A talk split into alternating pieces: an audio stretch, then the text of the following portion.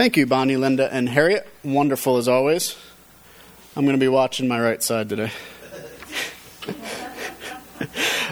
um, alrighty, if you have your Bibles, please open them up to Genesis chapter 43. Um, and, you know, a few weeks ago I said that I was going to might be breaking up the chapters, and I, I'm finding that it's really difficult for me to do that because the way that Joseph's story is. Um, it's just so each chapter is so particular. Um, and it's just one big story that it's really hard to break up a story when, when the author wants us to know the whole story as it is given to us. Um, so we're going to go through the whole chapter 43 and see what we can find. Um, also, along with that, we're, I mean, if you notice, we're in Genesis chapter 43. That means that we're getting close to the end of Genesis, which means that we have to decide on a new book to go through. Um, so if you've got any ideas, I am accepting New Testament books and maybe a minor prophet. And the reason why I say that is because there's a lot more Old Testament books than New Testament. Um, so if we're really going to do back and forth, you'll run out of New Testament books faster than you will Old Testament. Um, not that I think that I would be able to preach all of that because that would take forever. And by forever, I mean it won't be forever, but anyway let's go ahead and continue forward. Um, so, Genesis chapter 43, uh, basically what we learned last time from Genesis 42 is that Joseph's brothers finally go down to Egypt in order to get some food because of the major famine that's happening all around the known world at the time. Um, and of course, they meet Joseph for the first time after 20 years, at least, of not having seen him and have sold him into slavery. And naturally, they don't, they don't think he even is alive anymore. They think he's probably passed away since then. But as it is, he's now the grand vizier over all of Egypt, and he's the one who decides who gets the food. Um, and so, with a back and forth, he decides, okay, I'm going to give you food, and you can go back to your home, but you need to bring back your brother Benjamin before I would give you anything else. Um, and so he also kept Simeon behind. So when they got back, Reuben was like, okay, father, Jacob, Israel, I, we need to go back. You can have my two sons, um, but we need to bring Benjamin with us. And Jacob was like, no.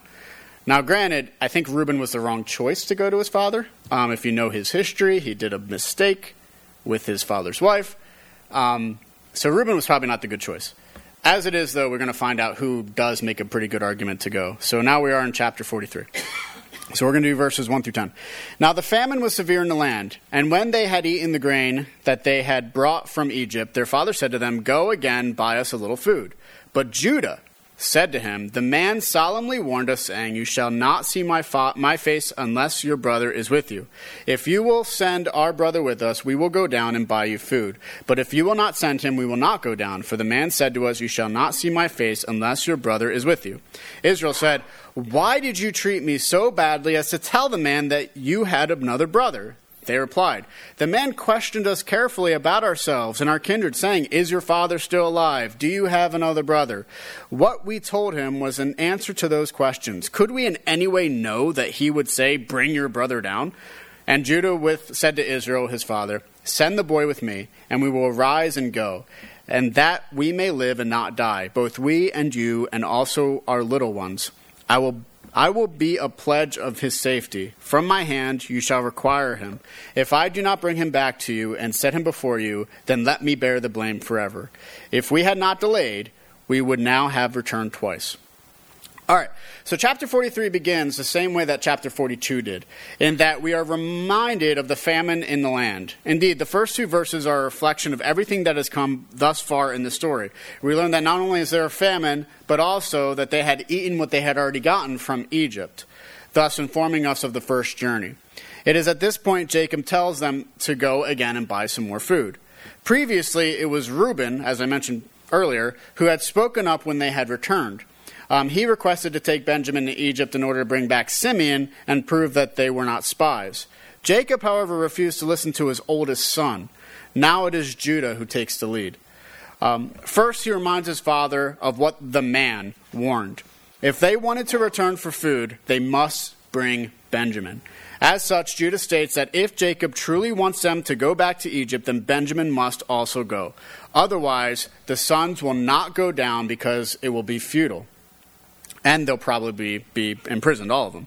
Jacob, however, takes it quite personally. Um, indeed, the way he takes it makes it appear as though the brothers willingly gave the information about having another brother. We find them all stating that it wasn't their intentions, but instead they were simply answering the man's questions. And besides, how could they possibly have known that he would say, Hey, you need to bring your brother back here? Um, the whole argument is actually quite persuasive. At this, Judah again takes the lead. He asks that Jacob entrust Benjamin to him. His argument is simple let him go with us so that we may live and not die. If they continue as they are, they will perish. Not only would Jacob perish, but so would his children and his grandchildren. After the persuasive argument, he adds to it by pledging that he will keep Benjamin safe. He is willing to take the blame for the loss of Benjamin forever. Um, his final argument is practical. They could have been there and back multiple times if they had not tarried. So the question is, what will Jacob do? We then find out. Then their father Israel said to them, If it must be so, then do this. Take some of the choice fruits of the land in your bags, and carry a present down to the man a little balm and a little honey, gum, myrrh, pistachio nuts, and almonds. Take double the money with you. Carry back with you the money that was returned in the mouth of your sacks. Perhaps it was an oversight. Take also your brother and arise, go again to the man. May God Almighty grant you mercy before the man, and may he send back your other brother and Benjamin. And as for me, if I am bereaved of my children, I am bereaved. So we notice then uh, the narrator uses Israel instead of Jacob uh, with verses 11 through 14. Israel relents to his sons. Judah has made a persuasive argument. Um, but Jacob makes a number of recommendations. First, to bring choice fruits from Canaan as the present to the man balm, honey, gum, myrrh, pistachios, and almonds.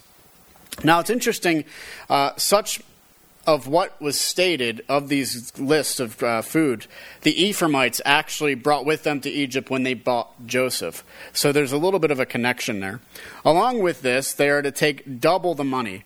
Now, if we remember the money from the first trip, in case there was a mistake because they had received all that money back and they weren't sure why, they thought, oh no, what's happening? Um, thus, they're going to bring that money as well as the money for the second trip. That way, they will not be culpable and the man cannot accuse them of theft. Finally, as a way of emphasis, perhaps, or a way of holding on just in case, he allows Benjamin to go. Um, really, all the rest is unnecessary. And we notice how he is very willing to part with these things. Benjamin, however, he's still very reluctant, as he just briefly says, Take him. Israel then blesses them through a prayer that God Almighty would grant mercy before the man and that they would receive back their other brother. And notice how he does not say Simeon's name, um, but he does say Benjamin's name. It's very interesting that family dynamic again. He concludes with a, sh- with a shrug almost that if in the end he is bereaved because he has lost all of his children, then so be it. And in the end, he is entrusting it all into God's hands now. There's nothing more he can do or they can do. So now we come to the next few verses. Uh, so the men took this present, and they took double the money with them and Benjamin. They arose and went down to Egypt and stood before Joseph. When Joseph saw Benjamin with them, he said to the steward of the house, Bring the men into the house and slaughter an animal and make ready, for the men are to dine with me at noon. The man did as Joseph told him, and brought the men to Joseph's house. And the men were afraid because they were brought to Joseph's house. And they said, It is because of the money, which was replaced in our sacks the first time, that we are brought in, so that he may assault us and fall upon us to make us servants and seize our donkeys. I just love that line. I'm sorry, I do. The return trip to Egypt is but briefly mentioned in verse 15. We learn that they take everything recommended to them by Jacob, including Benjamin, of course. Um, immediately in the story, anyway, they are brought before Joseph. It's a very quick, quick trip. Being brought before Joseph, he recognizes them and sees Benjamin for the first time. He then tells the steward to bring the men into his house and then to slaughter an animal because the brothers were going to dine with him for lunch, basically. The steward was ever faithful and does all that Joseph asks of him. But as it is, the brothers are fearful. They knew this was not proper protocol, since they had previously met Joseph in another place. As such, to be brought to his personal house, his personal abode, it was unsettling to them. They begin to think of all the possible reasons for being brought to Joseph's house. The most natural reason is the money which they found in their packs. Being fearful, they then assume the absolute worst, um, which is that Joseph is now going to have his revenge. Um, he will attack them, make them slaves, and then take all their belongings just for fun, uh, which included donkeys and everything on the donkeys. Interestingly enough, these are the very things that they did to Joseph. Um, and I think that they're, that that's purposefully put in there, that they're very worried about things that they had done in the past. So then we come to verses 19 through 25. So they went up to the steward of Joseph's house and spoke with him at the door of the house. And they said, O my lord, we came down the first time to buy food. And when we came to the lodging place, we opened our sacks, and there was each man's money in the mouth of the sack, our money in full weight. So we have brought it again with us, and we have brought in our other money down with us to buy food. We do not know who put the money in our sacks. He replied, Peace to you. Do not be afraid. Your God and the God of your father has put treasure in your sacks for you. I received your money. Then he brought Simeon out to them. And when the man had brought the men into Joseph's house and given them water, and they had washed their feet, and when he had given their donkeys fodder, they prepared the present for Joseph's coming out at noon, for they heard that he should eat bread there. So, as worried as they were, they decided to go directly to the steward and speak with him about what had occurred. They told him about how they had gone to the lodging and found the money from the previous trip. As such, they had brought extra money this time in order to pay for what they had received the last time, as well as to get food this time. The steward reply is very interesting. Um, he can probably tell that the way they're rambling on, it seems, that they are a bit overwhelmed. He calms them, though, by saying simply peace. He also assures them that he had, in fact, received the money from the previous trip and that it was God who had placed the treasure into their sacks. It was not a mistake, basically. They, they don't have anything to worry about when it comes to the money. Then he brings Simeon out to them, and as was customary during the time, the host would provide water for washing.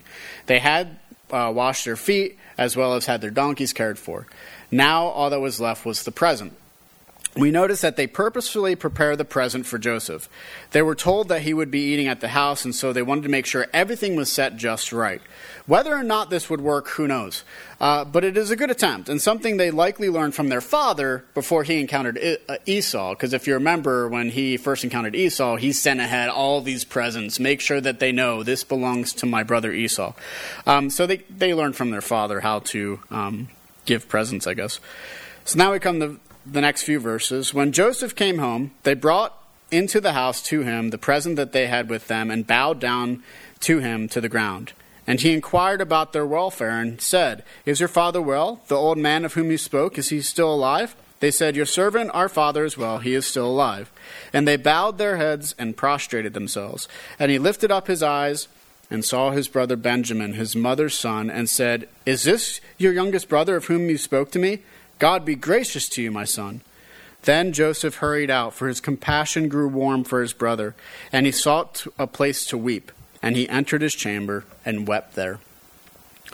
In short order, Joseph comes home. The brothers quickly respond by showing him the gifts that they had brought, as well as showing humility by bowing before him.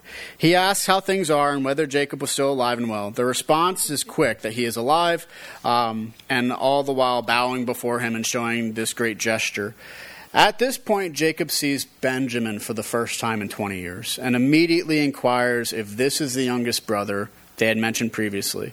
Assuming it is, or perhaps receiving some acknowledgement, he immediately blesses him, saying, God be gracious to you, my son. This response to Benjamin and not the rest might be part of an overarching test, which we will see shortly.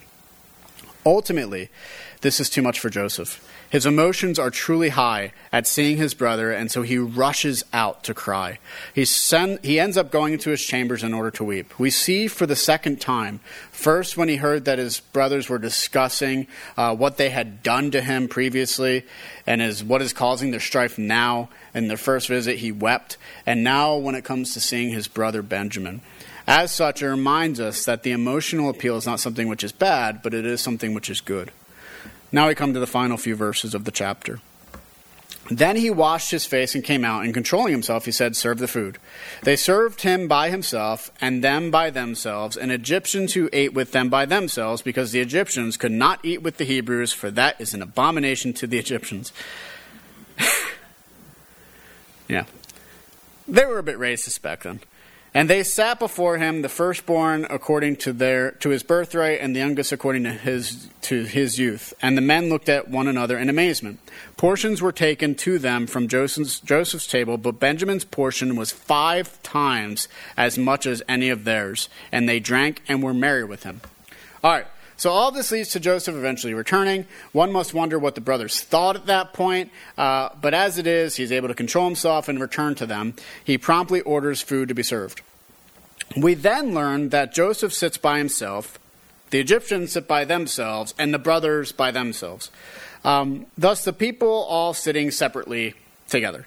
The Egyptians not eating with the Hebrews reminds us of the common xenophobic, I would say, nature of the ancient cultures. Not necessarily racist as we understand it today, but uh, more xenophobic, I would say. What shocks the brothers, however, is that the brothers were seated according to their place in the family. How could they have known who was the oldest and who was the youngest and all that in between? The brothers have no idea how that could have been made known. Um, but do not dwell too greatly on it, as food is brought from Joseph's tables to theirs, and let's be real, food. At this point, we get what scholars know is another test for the brothers. And I don't know if anyone really grasped this, but we're going to talk about it. We learn that Benjamin receives five times the amount of food as compared to the brothers. We're all to wonder what will the brothers do since this is the case? Will they mock him for being the favorite or jeer him for not receiving as much as he had? Will they treat him differently as they once treated Joseph, who also received more? The answer is swift.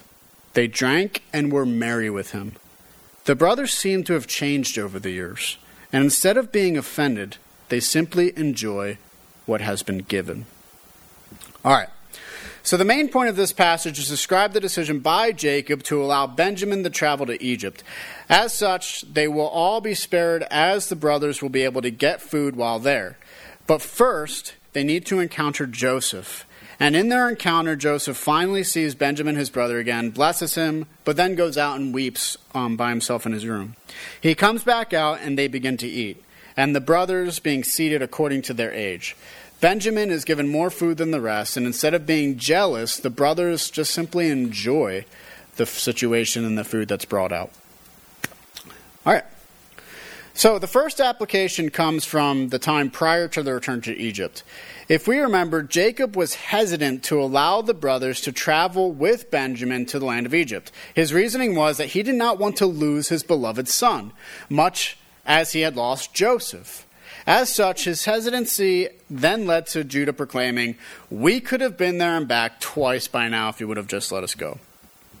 So, this makes me think further of things that happen within our own lives. So many times we can think that we know best. Because of that, we can hesitate. Instead of trusting in God or believing that He will be with us, we try to do things our own way even though it can mean possible death, as it was possibly with Jacob and his family, we would just as likely take our lives and our decisions into our own hands instead of having faith in God. It is not an easy moment for Jacob to watch his sons go, especially his beloved son. Does it break his heart? Absolutely. Does he still have fear? Sure does. Does he recognize that it could lead to him being bereaved? Yes. So, why would he do all this if this was the case? What could possibly cause him to allow this to go forward when there is such emotional turmoil inside of him? And the answer is that he knows God. By knowing God, it gives him the courage to do what's right, even when it, he is being eaten up by the emotions. It gives him the strength to persevere, even though he doesn't know the outcome. Yet Jacob trusts in the will of God for the situation. He asks for blessing, for mercy, and that they would all return home. The same is true of us. There are many times in our lives when it is necessary for us to place our faith in God and to simply trust in Him. This is especially true when it comes to choices we make which are for good. The world doesn't like what's good. It is far easier to succumb to the world's view of on this life and do what the world does. But we are not called to do this.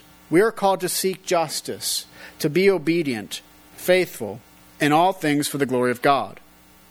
This could lead to some consequences. There are many times when we are called bigots or we are called intolerant because we disagree with those around us. We may be persecuted. It is true. Christ said, though, that if he who does not pick up his cross and follow me, he's not worthy of me. Even if we should be in these situations, we are still called to do what we are to do according to the will of our Father, regardless of the repercussions this world may give. Because as it is, we are not in it for the good things the world offers, but we are in this for the good which comes from trusting in God and being obedient to God. Jacob was having a hard time of it because it meant possible loss. So it may be with us. Jacob was to be obedient in seeking what was good for his family by making sure his family had provisions, living instead of dying. Indeed, if the story ended with Jacob refusing to send Benjamin, it would have been the end of the story, period. God has chosen this family, and as such, this family had a responsibility to trust God. Jacob, despite his many reservations, decided to do just that. It may have been hard for him to see his son go, but in the end, he recognizes it is in God's hands, and it is completely in his hands. We can learn from Jacob in this moment of his life. It is almost a reflection, in a way, of Jacob's grandfather and father, that is, Abraham and Isaac. Just as Abraham placed his faith in God concerning Isaac when he was willing to sacrifice Isaac to God, so Jacob must in this moment trust in God for what is going to happen next. The question for us is are we prepared? Are we prepared to possibly let go of things in order for the greater good? Are we prepared to be despised and mistreated because it is for the greater good? For the greater good is not mere peace, but bringing truth into the world. And that truth is found in the scriptures, in the gospel of Jesus, the reality of our sin, our shame, our guilt, but also our redemption. So be reminded of Jacob and the potential sacrifice he makes.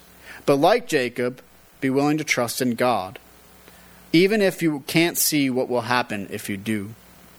Placing yourself in the will of God can be scary, but in the end, we know that the will of God is pleasing, it's perfect, and it is good.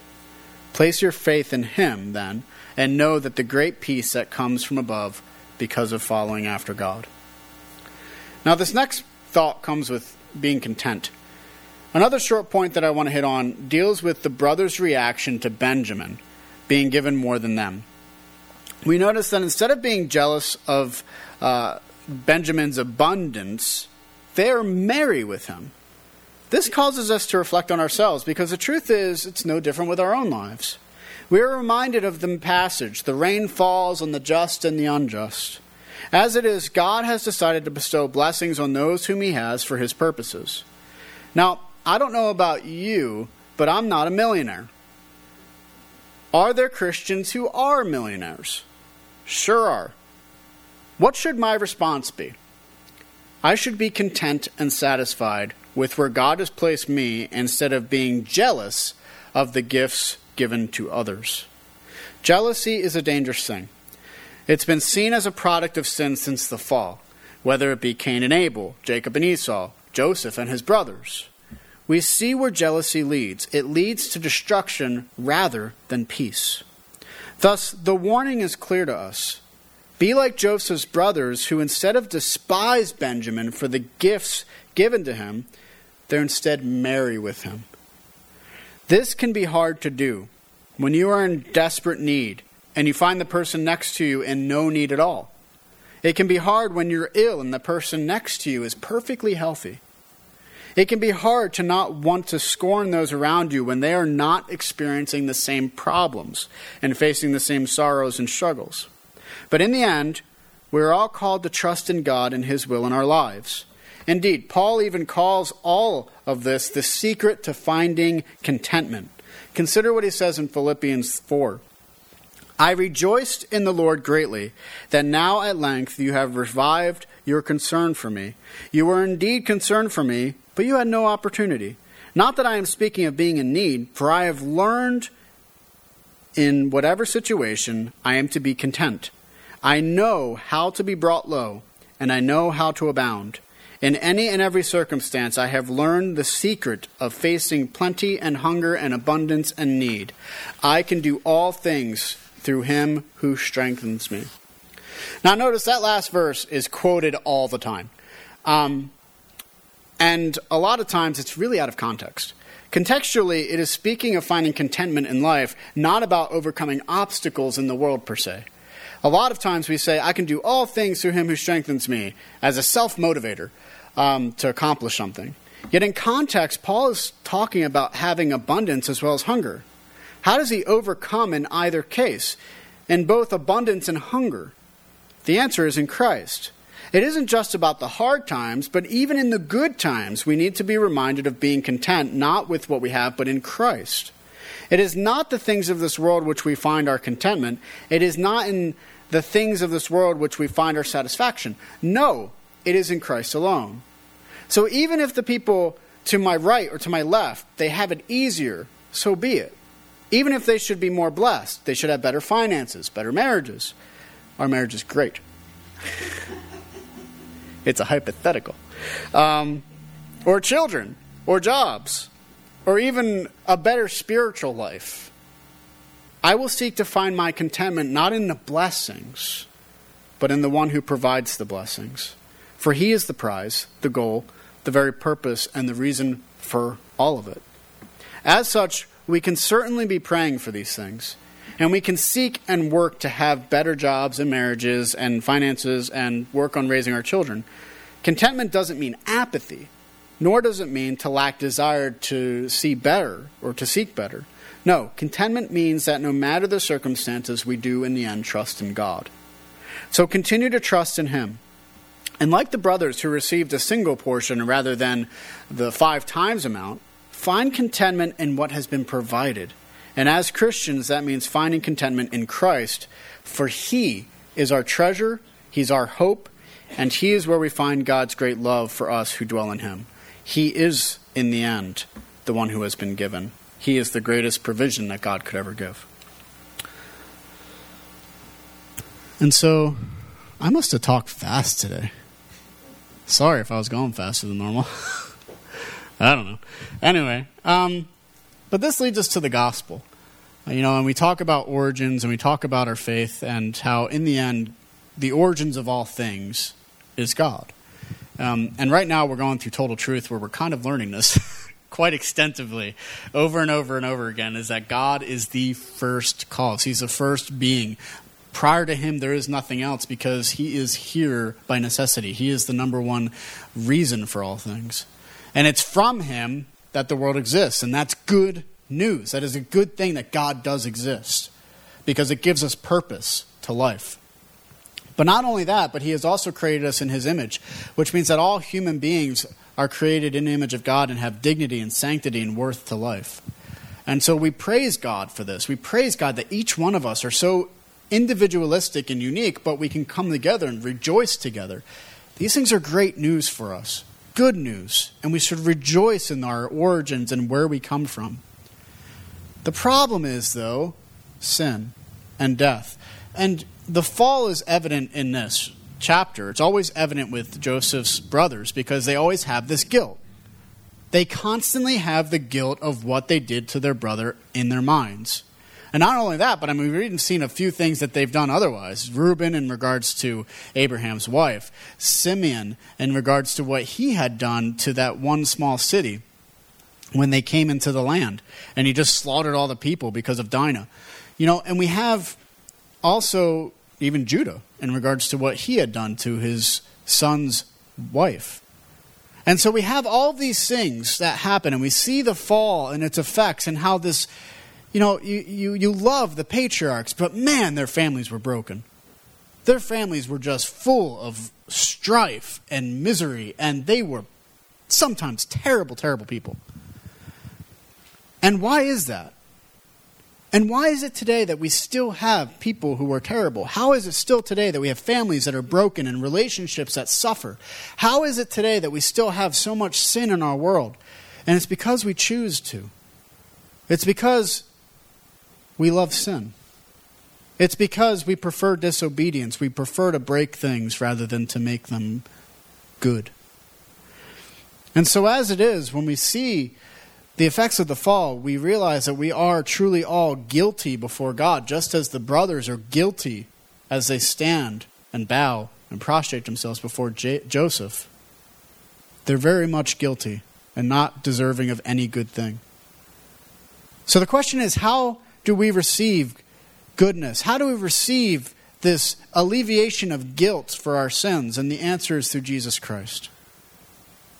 And slowly, the redemption process is being seen in the brothers, chapter by chapter, verse by verse. We're seeing how Joseph's brothers are slowly on their way to finding redemption for something that they had done so long ago. Um, and you know, we, we read about the Joseph story, and it is a really wonderful story about Joseph. But a lot of times we forget that we're the brothers in the story. We're the brothers.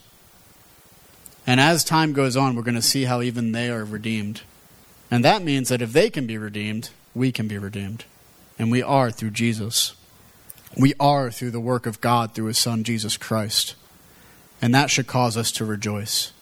And it should cause us to want to go out into the world and just shine the light of Jesus on everyone because if we can be saved from our guilt, anyone can. And so, where does it lead for the brothers? Well, we'll see. I don't want to give it away. I gave a little bit of it away, but I'm not going to give it all away. For us, though, we can talk about that. You know, for us, it leads to glory. And, you know, I always, sorry, I don't always, but every once in a while I'll say, like, you know, we, we experience the glory here and now, and it's really wonderful. It's, it, it, it's just overwhelming sometimes. Maybe Mike has experienced it out in the forest sometimes when he sees the wonderful nature that God has created. He just, does it ever overwhelm you? sometimes when you think about how great God is? Maybe not. Not in the. He's too busy marking trees. he's working. He can't focus on now. Um, but no, like there are times, maybe it's for you though, when you've gone outside and you've looked up in the sky and it's just overwhelming with the glory of God, and you just think, wow, God is so great. And you have this feeling inside of your chest and this feeling all around you that kind of envelops you.